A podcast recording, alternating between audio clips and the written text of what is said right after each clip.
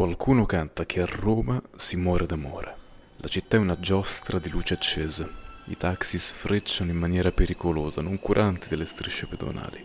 Una città dove sono tutti turisti, anche chi ci abita, ognuno col suo bagaglio. Sotto la superficie dell'asfalto, la metropolitana arriva con un ruggito distante.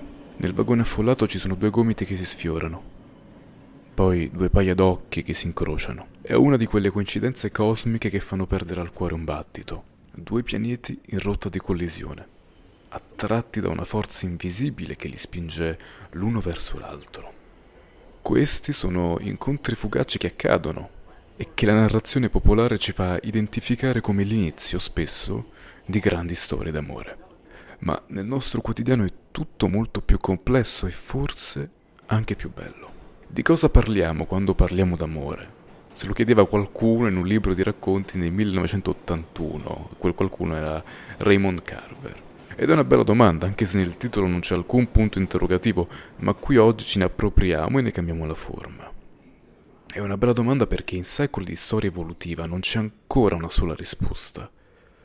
Però ritengo che siamo a un punto in cui è abbastanza chiaro che ci siano quantomeno delle certezze su cosa non sia esattamente amore. Non è sicuramente possesso, per esempio, sembra una banalità dirlo, ma la cronaca nera ci ripete ogni giorno che non è così scontato ce lo ricorda soprattutto il tessuto sociale in cui ci muoviamo.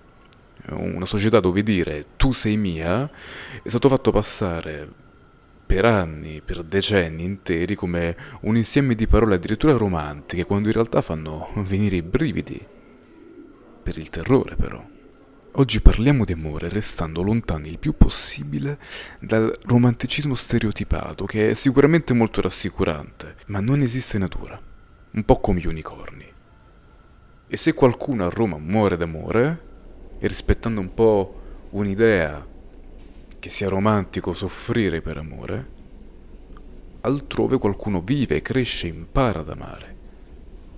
Non come sentimento, ma come un'abilità da affinare. L'incrocio dei due sguardi in metropolitana, di cui parlavamo prima, non è l'inizio, ma un potenziale. Anni fa, parlando con un mio vecchio coinquilino, arrivai a formulare questo pensiero.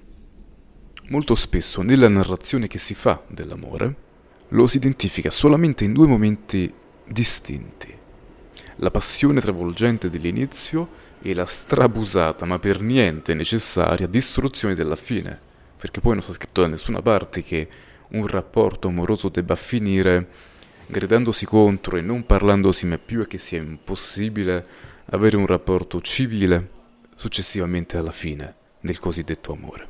Tutto ciò che nel mezzo quindi, ovvero la vita, è trascurato nella narrazione, ma è lì che accade veramente l'amore. Per trasformare quel potenziale, quell'incrocio di sguardi in qualcos'altro serve intelligenza emotiva, una capacità da coltivare giorno dopo giorno.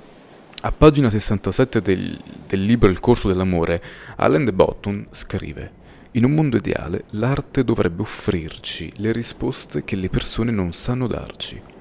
Anzi, potrebbe essere proprio questa una delle funzioni principali della letteratura, raccontarci ciò che la società è troppo moralista per esplorare. I libri importanti dovrebbero essere quelli che ci spingono a domandarci, con sollievo e gratitudine, come faceva l'autore a sapere così tanto della nostra vita. E la bellezza secondo me sta qui, non quindi nel romanzo epico della grande storia d'amore per niente realistica, ma nella trama apparentemente semplice, nelle cose piccole e non necessariamente nelle serenate alle tre di notte sotto la finestra, che la gente deve pur dormire.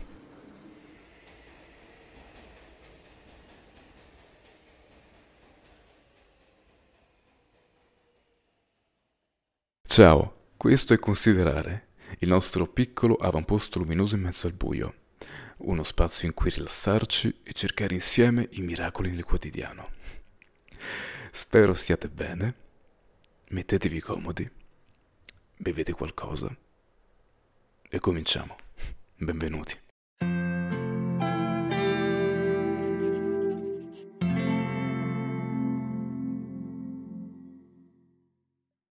Ci troviamo nell'antica Atene, nel simposio, un libro in cui Platone già si interrogava sull'entità dell'amore, questo libro in cui raccontava di un banchetto fra grandi intellettuali.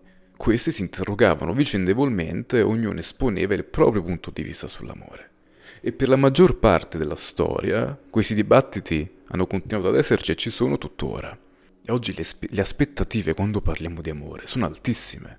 Cerchiamo qualcuno che sia identico a noi, che abbia gli stessi gusti musicali, le stesse idee, le stesse opinioni.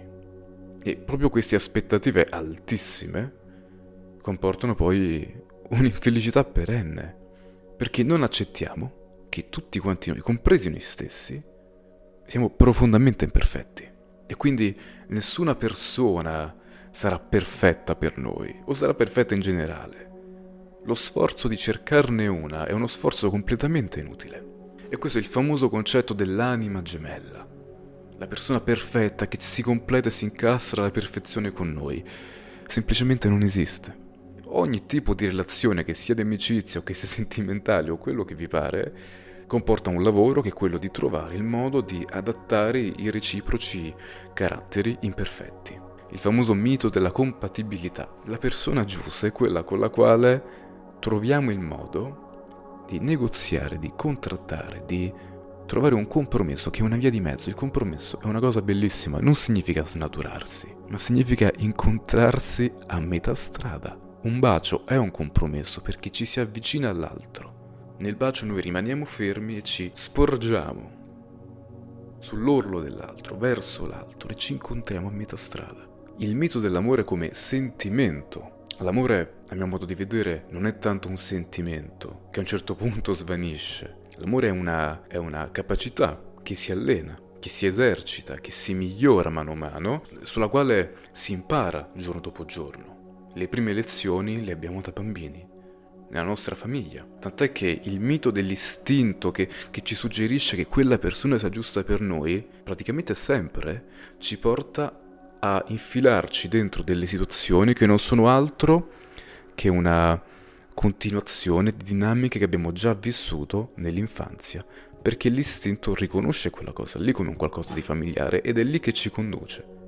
Non è detto che sia ciò che ci rende felici però. E il romanticismo è ciò che ha cambiato proprio come movimento, quando parlo di romanticismo parlo proprio di quello, ha cambiato la visione dell'amore questo slancio istintivo verso l'anima gemella, questo sentimento, questa cosa che si sente, si guarda una persona e si deve sentire che è la persona con la quale invecchieremo insieme. Com- come si fa a fare? Non si può fare questa cosa. Quest'idea che due persone che sono insieme debbano essere per forza in continuazione il primo pensiero al mattino e l'ultimo quando si va a dormire. Ci si convince che l'altra persona, la persona giusta, ci possa leggere la mente, per esempio. Noi non abbiamo bisogno di spiegare cosa proviamo.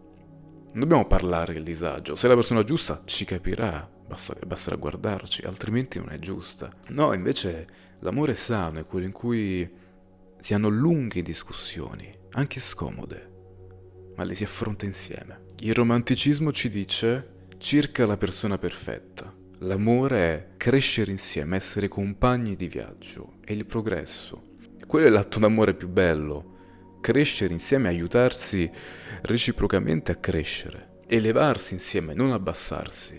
Non possiamo metterci lì a cercare l'anima gemella che sia bellissima esteticamente, ma anche bellissima interiormente, perfetta. Innamorarci a prima vista, amarci alla follia dal, dal primo momento in cui ci vediamo fino alla fine dei giorni. Avere un'anima gemella che sia amante, che sia un po' psicologo, che sia migliore amico, che soddisfi anche i nostri bisogni infantili e quindi ci faccia anche un po' da genitore. Che ci capisca sempre, che non guardi mai nessun altro, che stia sempre con noi, che preferisca sempre stare con noi piuttosto che magari banalmente con gli amici. Ma tutto questo è un vincolo, è una gabbia. E siccome nell'amore tutti, quando ne parliamo, pensiamo a qualcosa di bello che ci eleva, come può questo liberarci e elevarci, se non si tratta di nient'altro se non di costruire de- delle mura attorno a una persona o a due persone. Ovviamente non significa che chi abbia quest'idea dell'amore sia incapace di amare, è diseducato all'amore, L'amore è appunto una capacità, è come imparare a camminare, è come saper leggere. È una cosa che bisogna imparare e noi cominciamo da piccoli, come dicevo prima. E poi all'educazione che riceviamo a casa si mette quella dei, dei mass media, dei film, delle serie televisive, che fanno un racconto totalmente, diciamo, stravagante delle relazioni e dell'amore. Per niente realistico, certo, e anche molto datato. Prima parlavo del simposio di Platone. Nell'antica Grecia si vedeva l'amore e le relazioni come un processo costante di miglioramento e insegnamento reciproco. E alla fine, l'amore cos'è se non trovare qualcuno che costantemente, giorno dopo giorno, ci aiuti a migliorare? E questo è crescere insieme. Non è solo invecchiare esteriormente, ma anche maturare interiormente. Bisogna avere quindi il coraggio anche di dirsi cose scomode. Perché dirsi cose scomode all'interno di una relazione non è smettere di amare l'altro. Anzi, è il suo opposto, non c'è nulla di sbagliato. Elevarsi. E Lacan parlava di un muro quando parlava di amore, lo chiamava amur, cioè a. E secondo lui l'amore implica sempre una separazione, un muro appunto, che si traduce nella barriera del linguaggio. Il linguaggio, come struttura di separazione, divide il soggetto dal corpo, dal luogo del godimento. E quindi l'amore diviene un costante tentativo di superare questo muro, di connettersi con l'uno attraverso una tensione reciproca. Secondo Freud, l'amore narcisistico è intrinseco nell'essenza dell'amore stesso. Lui non credeva nell'amore, per lui l'amore era una, una funzione, una deviazione totalmente narcisistica della propria personalità. Ogni amore è una passione del sé, è un innamoramento che può essere visto quasi come un suicidio, lui diceva, come un atto di autoannientamento. Non c'era speranza, secondo lui, di trovare un amore privo di narcisismo. Tuttavia, Lacan intravede una possibilità di amore che non sia narcisistico emancipando l'amore appunto da questa trappola, rompendo il ciclo di cercare di fondere l'uno con l'altro. La domanda d'amore che lui incarnava nell'invocazione ancora era associata all'assonanza appunto fra ancora, ancora e nel corpo, sottolineando la necessità dell'incarnazione. Quindi l'amore diventa un atto, secondo Lacan, un atto di incarnare un nome, una domanda infinita che si esprime attraverso il corpo. E serve l'intelligenza emotiva, dicevo, imparare a riconoscere e rispondere alle sfumature della domanda d'amore, trasformando la separazione, cioè io sono io e la persona che amo è un'altra persona, ed è giusto ed è bello che sia così, trasformare quella separazione in un'opportunità di connessione. Perché il fare, il fare l'uno è un'illusione. L'illusione che amore significhi diventare un tutt'uno. L'amore, a mio modo di vedere, più sincero, più bello, più autentico, è quello in cui l'uno e l'altro rimangono l'uno e l'altro. Attraverso i piccoli compromessi, le negoziazioni quotidiane, superando il desiderio narcisistico di fusione, perché di quello si tratta, rendere possibile il carattere infinito della domanda d'amore implica accettare la pluralità di voci ed esperienze all'interno della relazione. Amare significa quindi confrontarsi con il nostro io più, più autentico e profondo, spogliandoci tutte le deviazioni narcisistiche tutto ciò che crediamo di sapere sull'amore. Tra cui il fatto che sia un'emozione, perché non è un'emozione, ma è un processo di autoscoperta, scoperta dell'altro e crescita e avere accanto un compagno di viaggio che ci sfidi e che ci spinga oltre i confini di ciò che noi chiamiamo io. Le cose più significative, come anche una relazione amorosa, richiedono tanto lavoro e non sono semplici. C'è questo mito dell'amore l'amore della vita come un qualcosa che deve venire semplice, naturale. No, no, non può essere così perché due persone sconosciute che decidono di stare insieme devono conoscersi, adattarsi all'altra persona, non possono sapere in anticipo come funziona l'altro e non possono neanche, come dicevamo prima, leggere la mente dell'altro, c'è bisogno di comunicazione. L'amore, i rapporti, le relazioni sono un qualcosa su cui bisogna lavorare regolarmente. Il vissero felici e contenti è molto semplicistico, perché ci fa pensare che una volta che incontriamo quella persona, tutto andrà bene. Il seguito sarà una vita tranquilla, serena, tutto, tutto rose e fiori.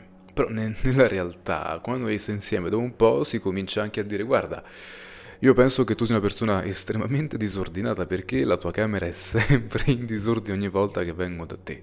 Oppure anche dirsi hai un modo di comunicare ciò di cui hai bisogno aggressivo. Si riduce sempre la relazione, l'amore, alla scintilla, al saltarsi addosso. Questo però comporta anche dare tantissime cose per scontate, ignorarle ed è lì che poi bisogna andare a scuola a imparare. Ed è importantissimo imparare a non rifiutare la solitudine quando si ama, quando si sta con qualcuno, perché l'altra persona non è un antidoto alla solitudine. Innanzitutto la solitudine non è una cosa brutta. Non bisogna stare con qualcuno perché non riusciamo a stare da soli. Forse bisognerebbe prima imparare a stare da soli e soprattutto non aver paura di stare da soli all'interno di una relazione o temere che questo possa significare che qualcosa non va. È importantissimo, anzi, imparare a stare senza l'altra persona e non cercare di replicare in maniera ossessiva quello che naturalmente succede nei primi mesi di una relazione amorosa, cioè il voler stare sempre insieme, che è una cosa più che naturale ed è splendida. A un certo punto però uno dei due comincia a dire guarda, forse io non posso stare 5 giorni da te perché altrimenti poi mi licenziano se non vado mai al lavoro. Oppure qualcuno comincia a dire, comincio a sentire la mancanza delle mie amiche. Vorrei vederle un po' di più. È fantastico vederti, non voglio vedere solo te per il resto della mia vita. Questo non significa stanno cominciando le prime crepe nelle, nella relazione, semplicemente sta accadendo che ci stiamo aprendo. E forse uno dei passaggi più belli, quello in cui si, la- si lascia andare l'altro, con la certezza che non sta andando via per sempre. E capire che è importante saper stare da soli, saper stare con gli altri senza questa persona, è importantissimo anche saper stare con l'altra persona insieme agli altri. C'era la mia insegnante di filosofia che una volta venne in classe e disse a una mia compagna, ah ho visto te con il tuo ragazzo qualche giorno fa che camminavate tutti carini sotto la pioggia con l'ombrello, ma voi uscite sempre da soli? E questa ragazza disse sì certo, perché con chi dovremmo uscire? Le fa no ma sai Secondo me le relazioni hanno un vero significato quando non è solo me and you, me and you, me and you, ma quando ogni tanto c'è anche me and you e gli altri. E quella cosa lì avevo forse 16 anni o 17, non mi ricordo bene, ma non ci avevo mai pensato. A quell'età hai tutt'altri parametri, guardi solo i film, le serie tv, i libri, i sogni, e non immagini che un amore sano possa essere quello. Su una cosa sono assolutamente d'accordo con il romanticismo, ovvero che l'amore sia magico, che sia una cosa meravigliosa, però per altri motivi rispetto a quelli di cui spesso si parla. Credo veramente che l'amore ci renda migliori in un certo senso, ma non in una maniera rassicurante, come tutte le cose che ci fanno crescere ed evolvere sono possono far paura, possono essere scomode, possono metterci in difficoltà. Non credo nell'amore come il porto sicuro, come la destinazione, come l'ancora di salvezza. Credo nell'amore come un vento che muove la nostra nave, per esempio. Credo nell'amore come miracolo, che ci fa vedere cose che normalmente non vedremmo. Di cosa parliamo quando parliamo d'amore? Chi lo sa? Chi può dirlo? Ognuno parla di qualcosa di diverso e questo secondo me è importantissimo. Quando due persone si incontrano è importante avere questa conversazione, a mio modo di vedere, chiedersi, chiedere all'altra persona, anzi, di cosa parli quando parli di amore? Non è detto che parliamo della stessa cosa e non è detto che io abbia ragione e tu no, possiamo avere ragione entrambi, però è importantissimo saperlo. Per quanto riguarda me, quando parlo d'amore parlo di un mistero sicuramente e di connessione, dove due persone si trasformano in specchi l'uno per l'altro. Parlo di, di una metamorfosi che continua, dove ogni incontro con l'altro diventa una sorta di rituale di allo stesso tempo celebrazione del, dell'essere vivi, perché alla fine pensiamo all'atto fisico del fare l'amore. Cos'è se non una celebrazione dell'altro in tutta la sua interezza e dell'essere vivi, dell'essere qui e dell'essere insieme? Quindi un rituale di celebrazione ma anche di trasformazione. È sicuramente rivelare all'altro ma anche a noi stessi delle parti di noi che di solito nascondiamo e permettere all'altro, ma appunto anche a noi stessi, di, di scoprirle e permettere all'altro di diventare un compagno nella ricerca dell'essenza. Parlo, parlo di vulnerabilità, di spogliarsi delle maschere, di mostrarsi nudi di fronte al divino che risiede in entrambi. Ciò di cui parlo è la capacità di vedere oltre le apparenze e abbracciare la bellezza imperfetta di un essere umano in evoluzione. Parlo di un viaggio mistico, dove ogni passo è crescita, Parlo del miracolo di due cuori che si aprono l'un l'altro e insieme si aprono all'universo. Credo che per godere veramente di, di, di questo tipo di amore di cui parlo io, sia importantissimo per esempio non trascurare mai il viaggio dentro noi stessi, scavare profondamente in noi, osservare le nostre paure, i nostri desideri più segreti, perché solo quando conosci te stesso puoi aprirti veramente all'altro. Molto spesso ci preoccupiamo tantissimo di chissà cosa pensa quest'altra persona, chissà cosa prova, addirittura arriviamo a voler controllare ciò che fa, ciò che pensa, ciò che prova l'altro, ma non siamo in controllo di noi stessi, neanche ci conosciamo davvero, ma è, è, è di quello che dovremmo preoccuparci. Penso che sia fondamentale comunicare, ma non solo a parole, anche ascoltare con il cuore aperto, Penso che sia fondamentale accettare l'incertezza, non cercare di controllare tutto. Nella vita, ma ancora di più quando si tratta di, di un'altra persona, lasciare che, che i fiori sboccino, lasciare che l'altra persona sia un fiore che sboccia senza ficcare continuamente il naso, perché anche stando insieme l'altra persona non diventa nostra. Creare spazi di libertà reciproca, perché ogni individuo ha bisogno di spazio per crescere, per sbocciare. Concedere alla persona che amiamo, proprio perché l'amiamo, la libertà di essere se stessa e cercare la nostra. Una relazione prospera quando entrambi possono fiorire individualmente. Essere pazienti. Non cercare soluzioni immediate, non cercare la soluzione più facile, per esempio, ah, su questa cosa non andiamo d'accordo, adesso me ne vado guardare la persona che amiamo con occhi meravigliati, come se ogni giorno fosse la prima volta che la incontriamo, ma non in maniera banale, ma perché ogni giorno noi siamo persone diverse ed essere ogni giorno curiosi di scoprire chi è questa persona che amo. Oggi cosa esce fuori dal mistero? Non dare per scontato di conoscere l'altra persona solo perché si sta insieme, perché le persone sono in continua crescita e costruzione di se stesse. E l'amore è un, enorme privilegio perché ci permette un posto riservato in prima fila ogni giorno per questo spettacolo. E l'atto d'amore più bello che si possa fare per qualcuno, secondo me, è diventare custode della libertà altrui. Proteggere questa libertà, lasciare spazi infiniti affinché la persona che amiamo possa esprimersi, sperimentare, anche sbagliare, per crescere. Perché non c'è cosa più bella di questo di essere compagni di un'opera d'arte in divenire. Questo per me è l'amore.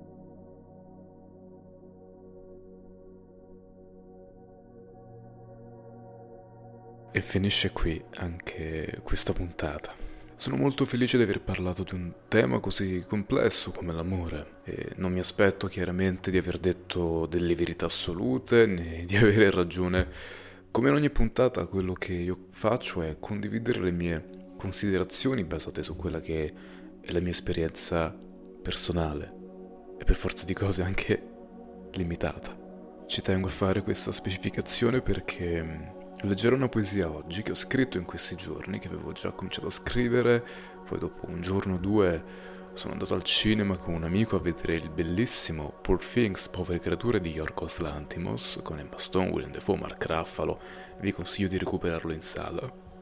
Un film veramente straordinario e il film mi ha suggerito delle cose che, delle cose che stavo cercando di tirare fuori. E ho anche pubblicato questo testo su Instagram e quando l'ho pubblicato, la poesia è un elenco di cose che non vorrei da e per un'altra persona, in un rapporto sentimentale, e ho ricevuto un feedback uh, abbastanza inaspettato. Ho ricevuto un messaggio di una persona che ha esordito così.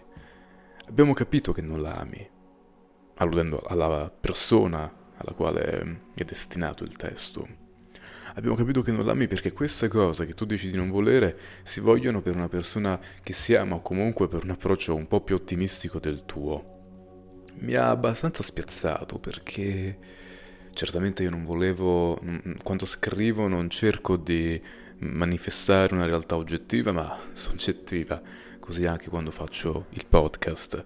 Ma mi ha abbastanza incuriosito perché tuttora non ci vedo nulla di pessimistico in quello che ho scritto, ma sicuramente dopo aver ascoltato, se l'avete già letto, saprete darmi la vostra opinione, il vostro punto di vista, sarà molto interessante lo scambio.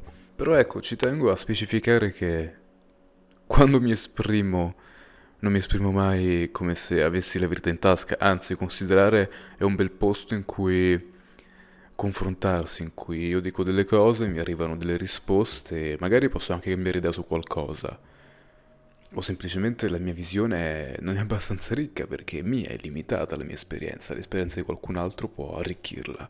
E quindi sono molto felice di aver affrontato questa tematica perché perché non è una tematica sulla quale siamo o saremo mai tutti d'accordo.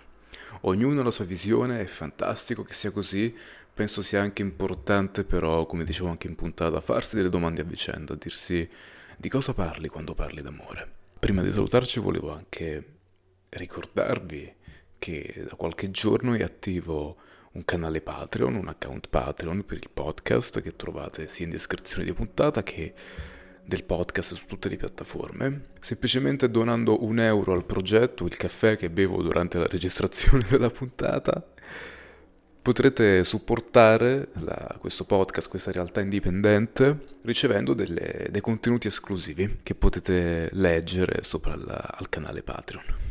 Grazie mille a chi lo farà, perché anche solo un euro, una donazione di un euro può fare tutta la differenza del mondo. Spero di essere stato una buona compagnia e grazie di aver ascoltato Considerare.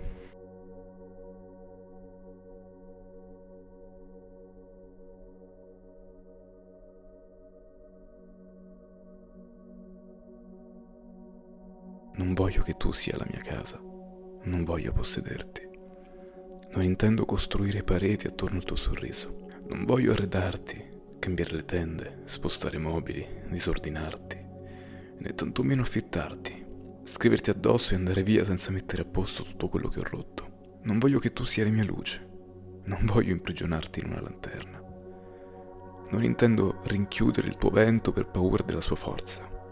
Non voglio limitarti in un cerchio di responsabilità e nemmeno chiederti di reggere il soffitto pesante della mia gioia. Non voglio essere il nord della tua bussola. Non voglio tu sia per me un nido, ma un volo. Non cerco in te un muro su cui poggiarmi, ma il confine di un sogno. Non voglio che tu sia la mia casa. Non voglio possederti. Voglio tu sia il fiume che sei sempre stata e non un bicchiere d'acqua sul comodino. Voglio che tu appartenga all'universo come un quadro appeso alla parete di un museo e non di un appartamento. Amare è il contrario di avere. È permettere all'altro di esistere.